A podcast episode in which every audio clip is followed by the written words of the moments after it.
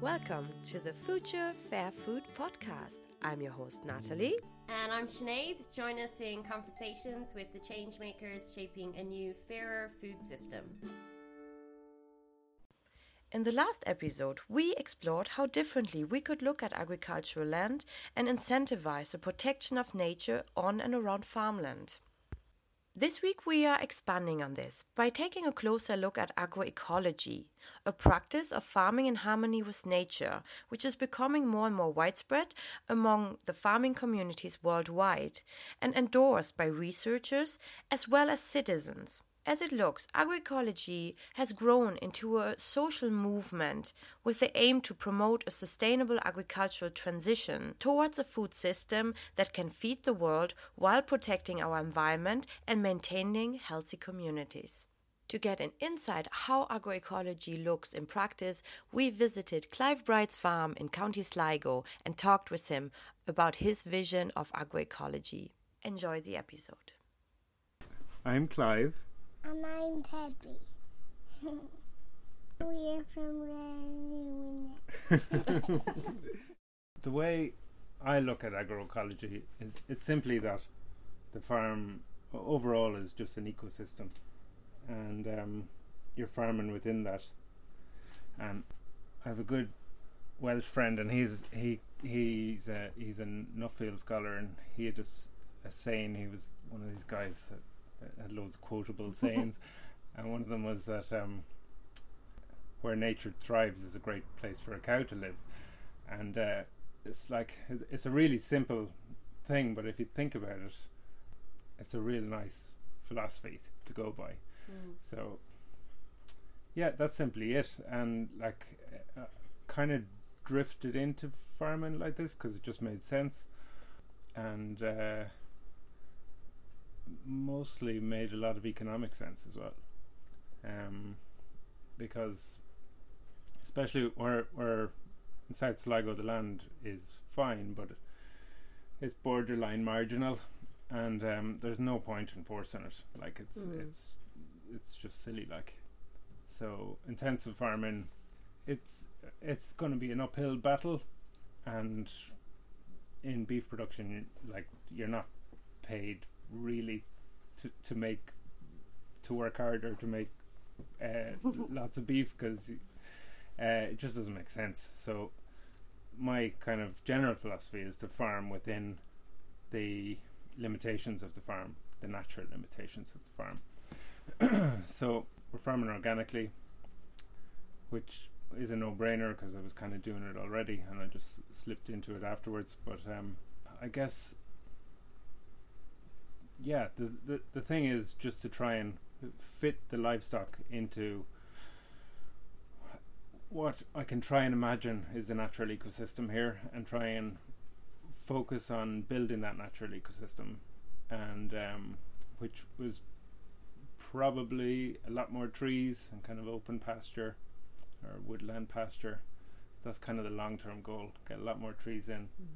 Um, like one of the main kind of problems here would be would be rush, rush infant, infestation, and um, it it's a kind of a it's a it's an issue for organic farms because you can't spray them. Spraying them doesn't work anyway. No, They- doesn't work they grow back. It doesn't solve the actual problem, and uh, I I think a lot of farmers who think in an agroecological way, or uh, organic farmers, or regenerative farmers, all strive towards, if there are problems on the farm, is to get into the root of them, and, uh, uh, rather than uh, tackling the the effect. So, yeah, spraying rushes does not tackle the cause of rushes, which is compaction, poor water cycle, high acidity, probably a lot of iron in the soil, all those kind of things. So by spraying rushes, none of that is going to be solved. You'll clean up your field and maybe grow some more grass for a season or two. But uh, at what cost to all the other wildlife in the area and the other, like, the other way to manage them is to top them, which is is a little bit better. You're burning diesel and wasting loads of time. It's kind of like mow, mowing a lawn. But on the other hand, I plan to do a lot of topping in the next few years because there, rushes do infest fields and they get bigger and bigger and Mm. stronger and stronger. So topping does knock them back, but still not solving the problem. Yeah. but it's not not the worst thing because you're all the organic matter is going back into soil and and uh, all that kind of stuff. But I'm topping as a intermediate measure to what would hopefully solve it, which is tree planting and a kind of agroforestry system. The hope is that with a lot of extra trees within the pasture, that eventually there'll be a network of roots, different different root levels that'll break up the, the compaction in the soil and just create a more functioning water cycle. And that should get to the root of the rush problem, I hope. um, and if it doesn't, I'm still going to have loads of lovely I was gonna trees, you're still gonna have great trees. lots of shelter, um, browse for the cattle, so the more diverse diet. They've shelter from the sun and from the wind, and um, the grass that grows under trees grows more consistently throughout the year as well. Like there's, Mm. it's pretty much a no-brainer as far p- putting well-designed trees within a pasture is a no-brainer. Because even in Loughgall, which is the only agroforestry, long-term agroforestry site on the island, it's in in the north, and their research from last year during the drought was was that there was no they they have a side by side control, one with no trees and one Mm. with stand of ash, which will all eventually die if ash die back. But um, it was awful. But but uh, under their uh, under their trees, they they had no drop in production because they've been recording their grass production for the last. Uh, I think it's 25 years they've been running that trial, and and also their winter is shortened for they graze sheep underneath the trees, and their winter is shortened. It's six months on the open pasture, and it's four months on the the trees. So they they actually they grow grass for that much longer. Mm. So so that's that's the plan. So just by simply mimicking the natural ecosystem or what I perceive was the natural ecosystem and trying to work with that, I have all these extra gains. I have an easier farming life. I have loads more grass. I solve my rush problem without this kind of a- addictive process of having to top or spray over and over and over again. And um, the cows are much happier and healthier, and the beef is much tastier and nutrient dense, and all that happens just because I think through the problem and try and solve solve the cause rather than the effect. Mm. So. It sounds very much as well as you're thinking of the whole system, really. Yeah, yeah. Well, yeah, you have to. Yeah, Mm. because um, I guess conventional agriculture has been very reductionist as in, uh, by its nature. It sees a problem, Mm. solves a problem. It's usually a mechanical or chemical kind of uh, solution that makes some company very wealthy and Mm. the Yeah. farmer slightly poorer.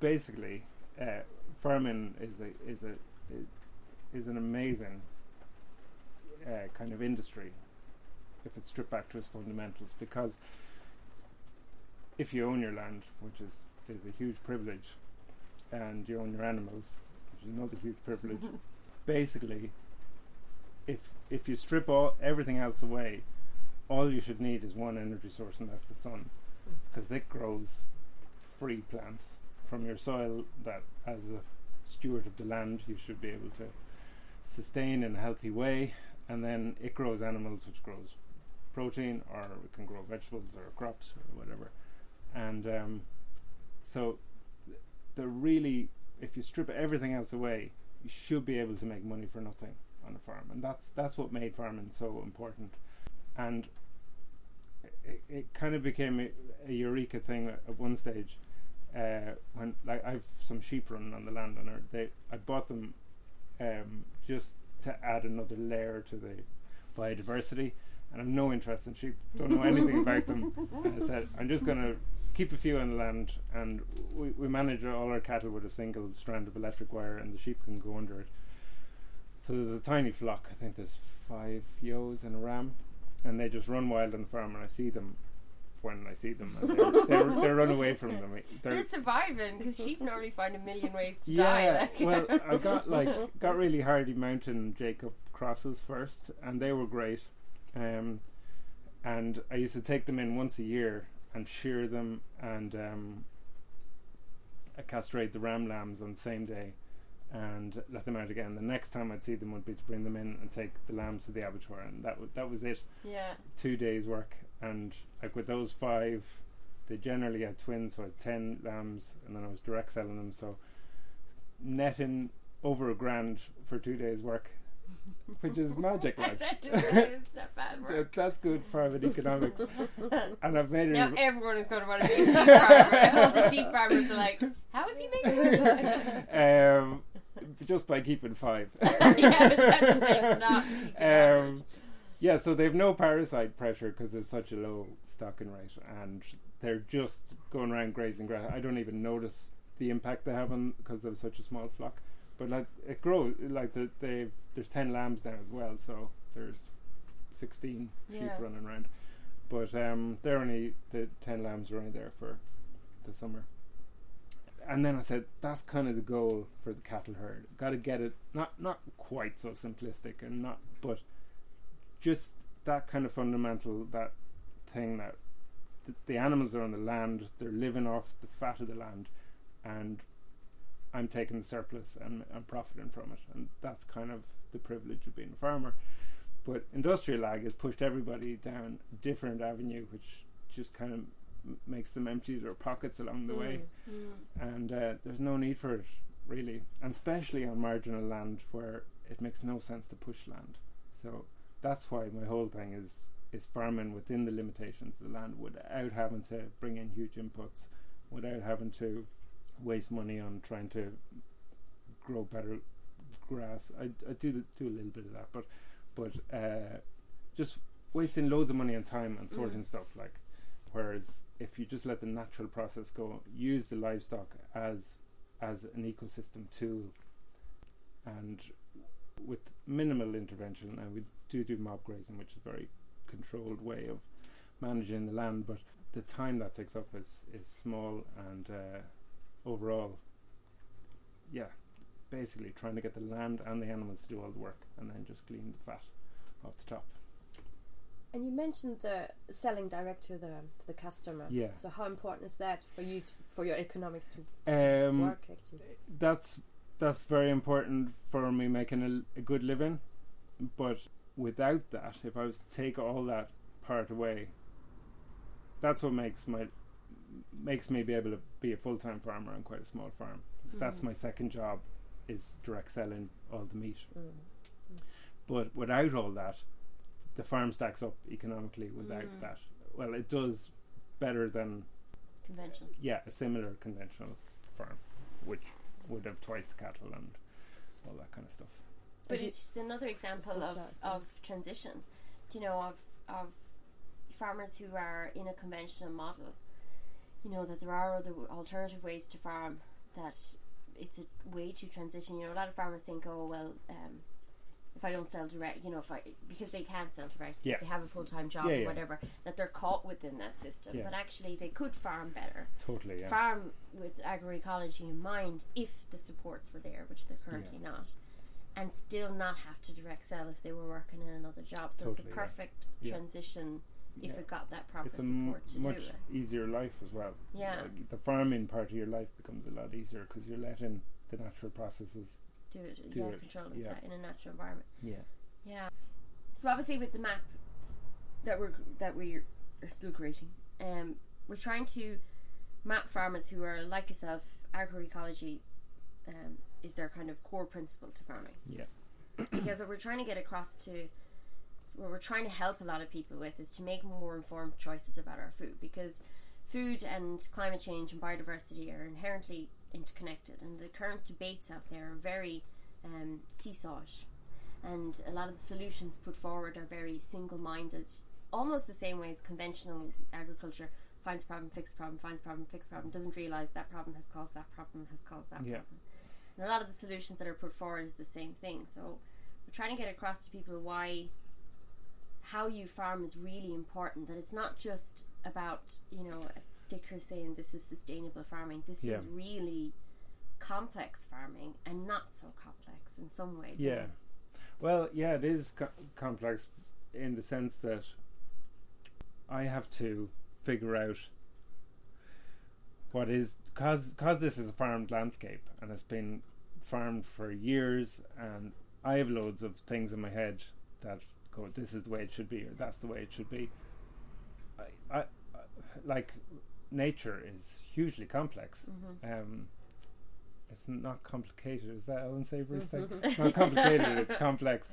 Uh, and it's got loads of nuances of weather and everything else. And all I can do is is model that the best I can uh, and um, so that is the complicated thing and, and learn as much as I can and constant and never be arrogant about it for the citizens out there who don't farm and don't come from a farming background. There's a lot of language out there that you obviously have organic farming, it's certified. You have agroecology, which we're introducing, then you've got regenerative, and you've got holistic, and you've got all these different names. But really, they're all for coming under this principle of farming within those natural limits. Yeah. But you're still able to create food. And there was a recent um, article uh, and recent research that came out and said that we actually could transition within the next 10 years to a, a particularly nature friendly, climate friendly, biodiversity friendly farming through this agroecology approach, the kind of approach that you're talking about, the kind of approach that Dolores has researched and things like that. We could have that future if we got the supports for it. And I think listening to you, all of this you've done off your own bat. There's been very little support along the way for that, and we've said that food is political. So, for citizens who, one, they can buy your food and support you that way to stay on the land and do what you do. But in other ways, people can be political with food and they can ask questions. You know, like we've got elections coming up at the door of what people are doing to kind of support agroecological kind of farming, farming with nature, real farming with nature, not Yeah, yeah. uh, like I, I kind of said earlier too, and we were off uh, mic. That stuff makes me go to sleep. um, it's not really what I, I'm interested in, essentially, but I understand how important it is, and there there are people doing amazing work, like the Burren Project. Yeah, so all that policy stuff and decision, uh, like CAP, for example, I do my best for that not to influence my own decisions because a lot of those schemes have been flawed in the past.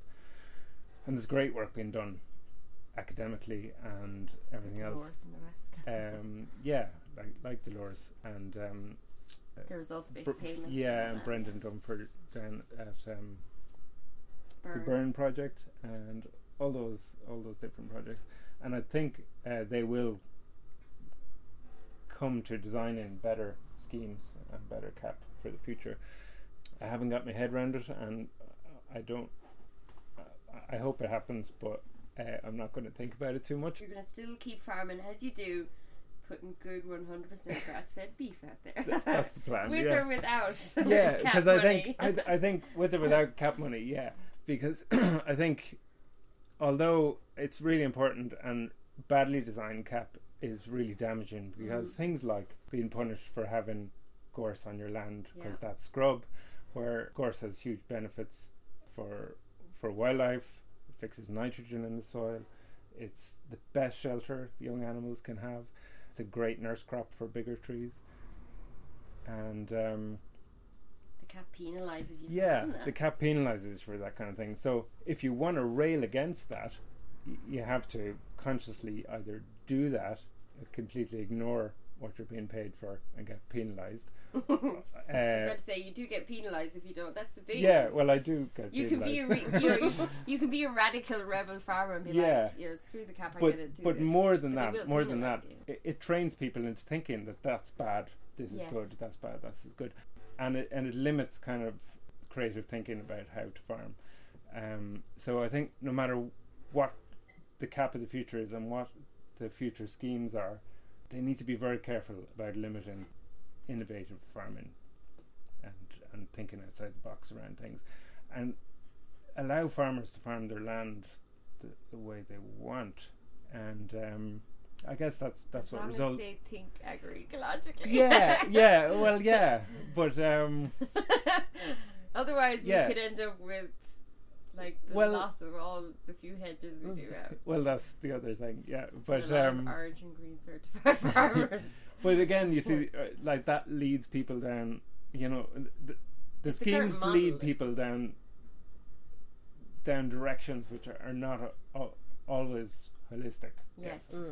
So, um, yeah, so it's like you could be very conspiracy theory about it and like go, oh, that scheme is designed to guide farmers in this way to fulfill A certain co- corporate beef role. factory Yeah. or fertilizer company or whatever, but and and it's dressed up as as money for farmers and it's not really. Not it's just directing them in a certain way. But yeah, so but it do- yeah, like things like people expect nice clean fields with crispy edges and uh, box hedges and everything else. Right angles that do not exist in nature. Yeah, and are told uh, told that's the right thing, and here's some money for it. Here you go, and that becomes the societal norm, and it, it shouldn't be like that. Yeah, I think you're right, and I think what that's what's really important. You know, um, there was a tweet that went out this week, and it was someone rightly pointed out where uh, obviously a farmer had cut down trees and put up a post with a bird box on it, like just the madness of this. But all of the tweets after it were like, farmers are, you know, out to get nature and blah blah blah. And I'm kind of going, yes, there's lots of them, but mm. not all of us, Yeah. because the likes of how you farm, the likes of how we farm, the likes of how everyone on the map farms, we are kind of the little minority who've had to step out of that cap system. Yes, we can be a part of certain schemes that we can kind of fit into, but normally we have to step outside all those boxes, and then in that way we really rely on direct sales and people's support really by buying, by purchasing our food direct where they can Yeah, because it is the only way. Because if we have to go through those other systems to get our food to you, the citizen, yeah, it just yeah, it kills all those. that fat soon becomes yeah. The fat lot less, disappears. yeah, yeah. yeah, that's for sure. But on the other hand, if if you're farming in a way that's not costing you loads of money, there. You then go. you're winning from the start. Hmm. Yeah, I was just thinking there that we talked with Dolores as well about transition, and I mean it's great to see that there are farmers doing this thing. And what do you think would be a good way to spread that knowledge, to share that? Do you speak to, let's say, conventional farmers around you, and how do they receive, you know, what what you are doing? Do you have some experience? Yeah, I think that the main thing is what we were talking about there is their ideal has been shaped, and it's very difficult to crack that.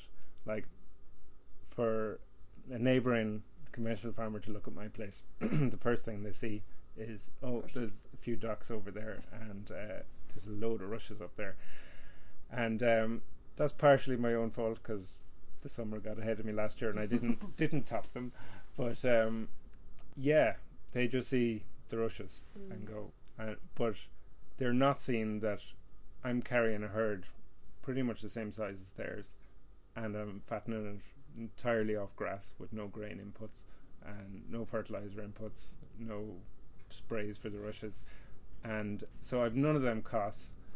And if I was to sell into the conventional market, I'd still be way ahead of them. So, like, still. But you're, the you're- aesthetic- You're, the odd. Yeah, you're- I'm you're the odd you're one, the and, and the aesthetic is wrong for them because they yeah, they they've been primed really. primed and convinced Yeah, that- one way. that's that's this farm is not productive. But on the other hand, I hear nice stories. There was a guy here one time who's kind of a big conventional farmer, and he was doing the um, the organic introduction course. What's that called? Uh, organic principles. The organic principle one. Yeah, the, it's the course you have to do if you want to get into the organic farming scheme. And he, he was just tentatively preparing himself, uh, wondering if he if he'd go into organics or not. And he said, "Oh, I always drive by your place, and one thing I know, I know there's rushes and weeds and everything else, but you always have grass, and I don't know, I don't know how you do it. I don't know how you do it." He's like, he's secretly sweating about no, no, he wasn't. No, because like he, he, he, He knew. Yeah, no, he didn't. He didn't think I was doing anything cagey. But uh, that's why he wanted to come actually, because he just wanted to to figure out what I did. And it's it's very simple. It's just a kind of it's mob grazing or holistic planned grazing, and um, yeah, just allowing the grass to grow naturally, recover totally before it's grazed again, and then it's it's a natural process that most people grazing just don't adhere to, and um, and simply by doing that, you constantly have grass, Yeah. and making sure your herd is the right size, so that you're not grazing recovered Mm. unrecovered grass is is the only kind of major mistake you can make there yeah. and there's loads of little nuances to that but um yeah that's simply all i do to manage the place really But you do that, and yet you can do that. And as you said yourself, even if you're selling into a conventional model or selling direct, Yeah. you can produce. yeah it's a cheap Beef. way to grow gra- grow yeah, beef like you can you can produce beef that is from a livestock animal that is a part of an ecosystem. Yeah. It is essential to that ecosystem. Yeah. It's one part of it. So you know mm. that we can we can have these things in, in an agroecological approach, but it doesn't work on every f- like it won't work in every sector of we'll say the world.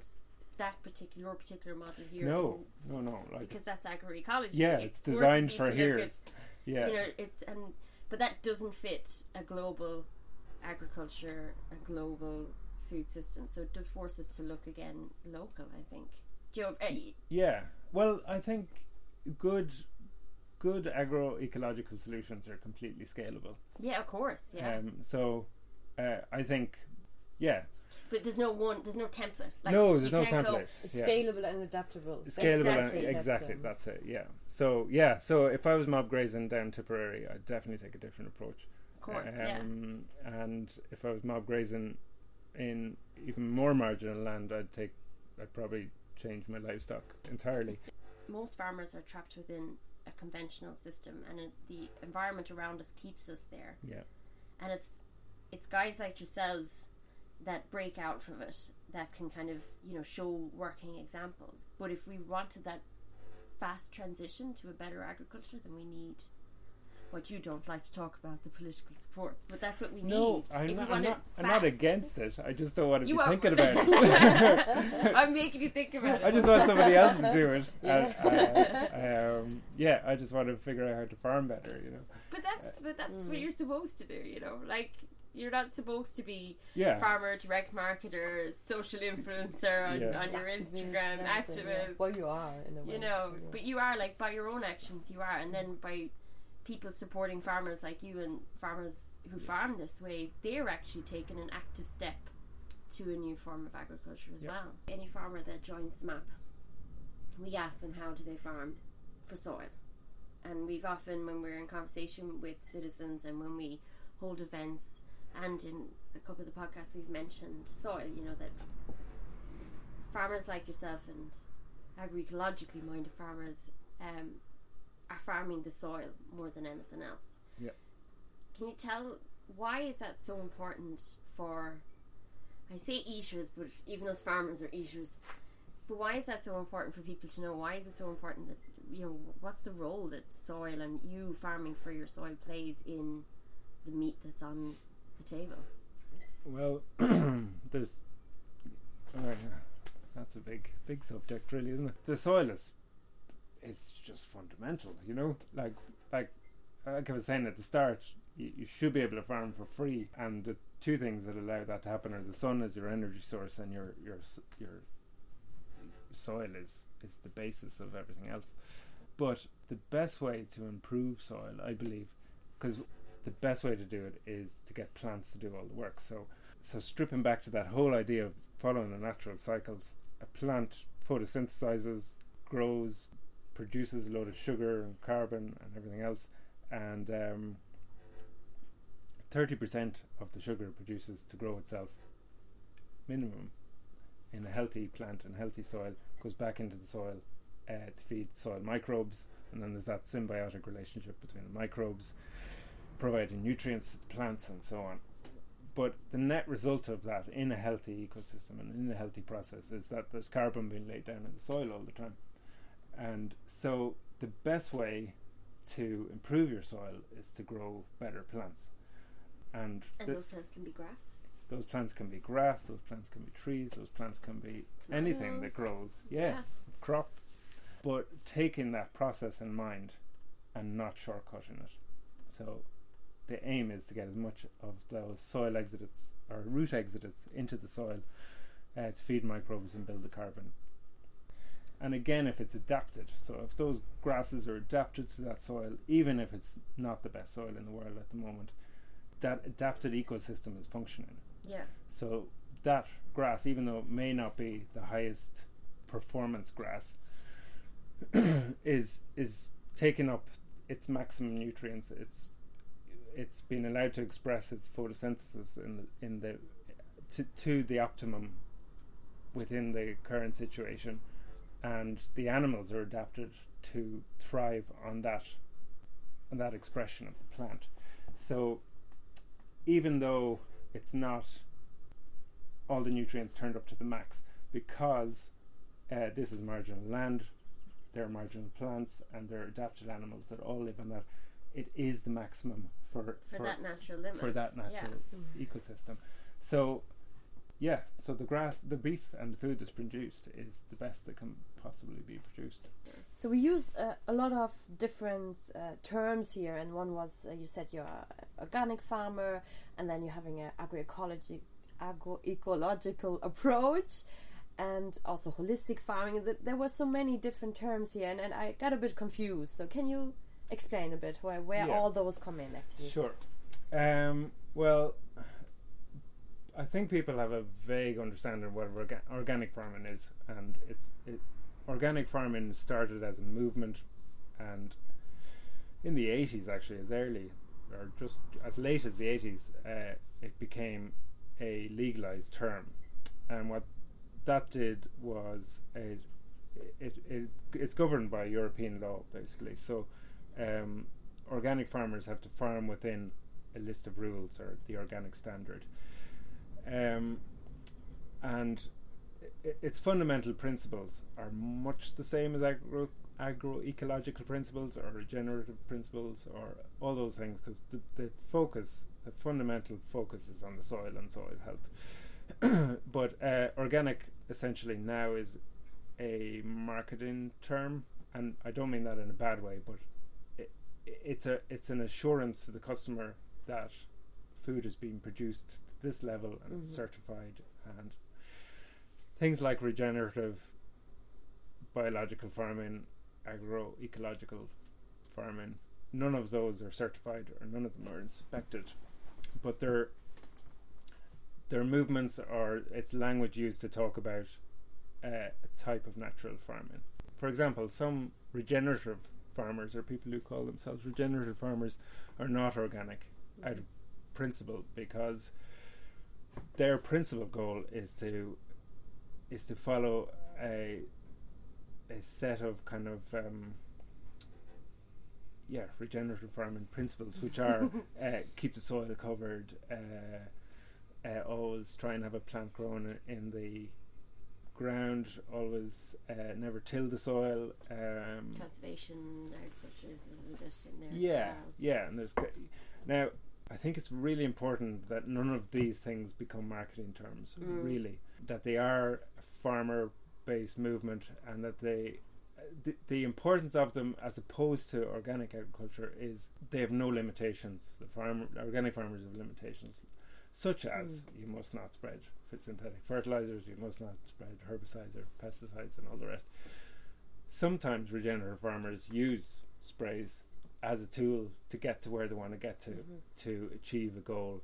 And I'm not advocating that, but what has happened because of that is that they are being they are pushing agroecological farming a lot faster because organic farming is is a little bit stifled within the rules Mm. Mhm. of itself and just the nature that there are rules and limitations can limit thinking whereas farmers who are farming regeneratively or agroecologically can do what they want Mm. and their goal is to improve their soil improve their ecosystem and farm profitably in most cases so they're they're striving without any limitations and it allows for more blue sky thinking and and as a result uh, advancements in no-till agriculture have Mm. have escalated at a pace which never have happened if it was solely within organic farming. So it's a really, really powerful and uh, important movement, and all those terms kind of loosely fall under the same bracket, but they're they're all farmers and growers uh, striving towards farming in a more natural way, without any boundaries, which is great. And yeah, that's the way that's the way I'd parcel up all those different terms. Yes. Some ways, you, it, it's a great way to help farmers who are in a conventional model to transition Absolutely, across yeah. to Yeah, an organic model because there's a lot of things you have to do. yeah. You know, yeah, for us, like, it's a big leap. yeah, it is a Mm. big Yeah. leap because we, you know, even for us, we have farmed organically for four years, but we're only going through the certification process now Yeah, because it was probably just within that time you're figuring different things out, and Yeah. you, you sometimes you don't want to be limited. But now we're at the space where like, yeah, we could easily work within those limits because Yeah. we know the limits of our farm ourselves. yes, yeah, sense. yeah, entirely, yeah. And like that's like um, the biological farming conference that I mentioned earlier. That's what that's what their goal is is to show people elements of a natural farming process that could be of benefit to their operation, and that's the segue into the kind of eventual, m- perhaps becoming organic if if it's of benefit for them, Mhm. because is a marketing thing at the end of the day, so it may not be of any benefit, but Market potential is there. Really. the market potential is certainly there, and I think it's important that the brand, the organic brand, isn't weakened. Yeah. Um, that they they're they're truly passionate people that are converting into organic agriculture. That they're not just following a grant. That's And the principles that's behind it. yeah, and that being said, there's people farming regeneratively that are beyond organic Yeah. and still won't go organic because they still want that freedom. But and which is cool. But the as you say, the other people that want to want to see a way out of of uh, conventional agriculture, that kind of movement is hugely important. That kind of biological farming or regenerative farming movement is hugely important because they're they're seeing people who are perhaps doing no-till agriculture but still using Roundup to kill their things, and they're going, "Oh, look at the success they're having! Look at the soil they're building." And then they do that, and they go, "Oh, I really don't want to be using Roundup." Mm. And then the next stage is to try and figure out a way. Like the holy grail is no-till uh, organic agriculture, yeah. which is really Yeah. difficult and hasn't been solved in in temperate climate. But uh, there's loads of people working on it now because they've made that step away from tilling all the time. Without without that innovation, without that, Yeah, it probably wouldn't happen. it'd never have happened. Like I think organics is really important for for those of us who don't know a farmer, who don't have the opportunity to know Yeah. how they farm. oh yeah, The organic label is the only thing we can trust. And then but even people you do know, it's a way to verify it. it is a way to verify Mm. it. And Yeah. yeah, because you can trust someone, and but they, the farmer themselves, can feel like they're doing a fantastic job, and every farmer does. Uh, Yeah. That because what you wouldn't do it unless you did, and they can convince the customer, I'm doing an amazing job. This is Mm. really cool, and I'm being really nature friendly, and they're pumping thousands of liters of slurry over everything Yeah. forcing their grass up and getting their cows eat and thinking that is good and it's not So- Yeah, yeah, because there's different levels of it. Like the There's different label levels is of good. kind of and at least the the organic label is a base yeah, and it's a high base but Yeah. it is a base yeah, it's a base standard that customers can rely on and can trust. Yeah. That's it for now, folks. Thanks a million for listening. To those of you who produce food, why not join the Fair Food movement? Get involved, get in touch, join us. And if you're into fair food, then become a supporting member or check out our Patreon page to help us create more content like this. Until next time, Eat well. choose fair.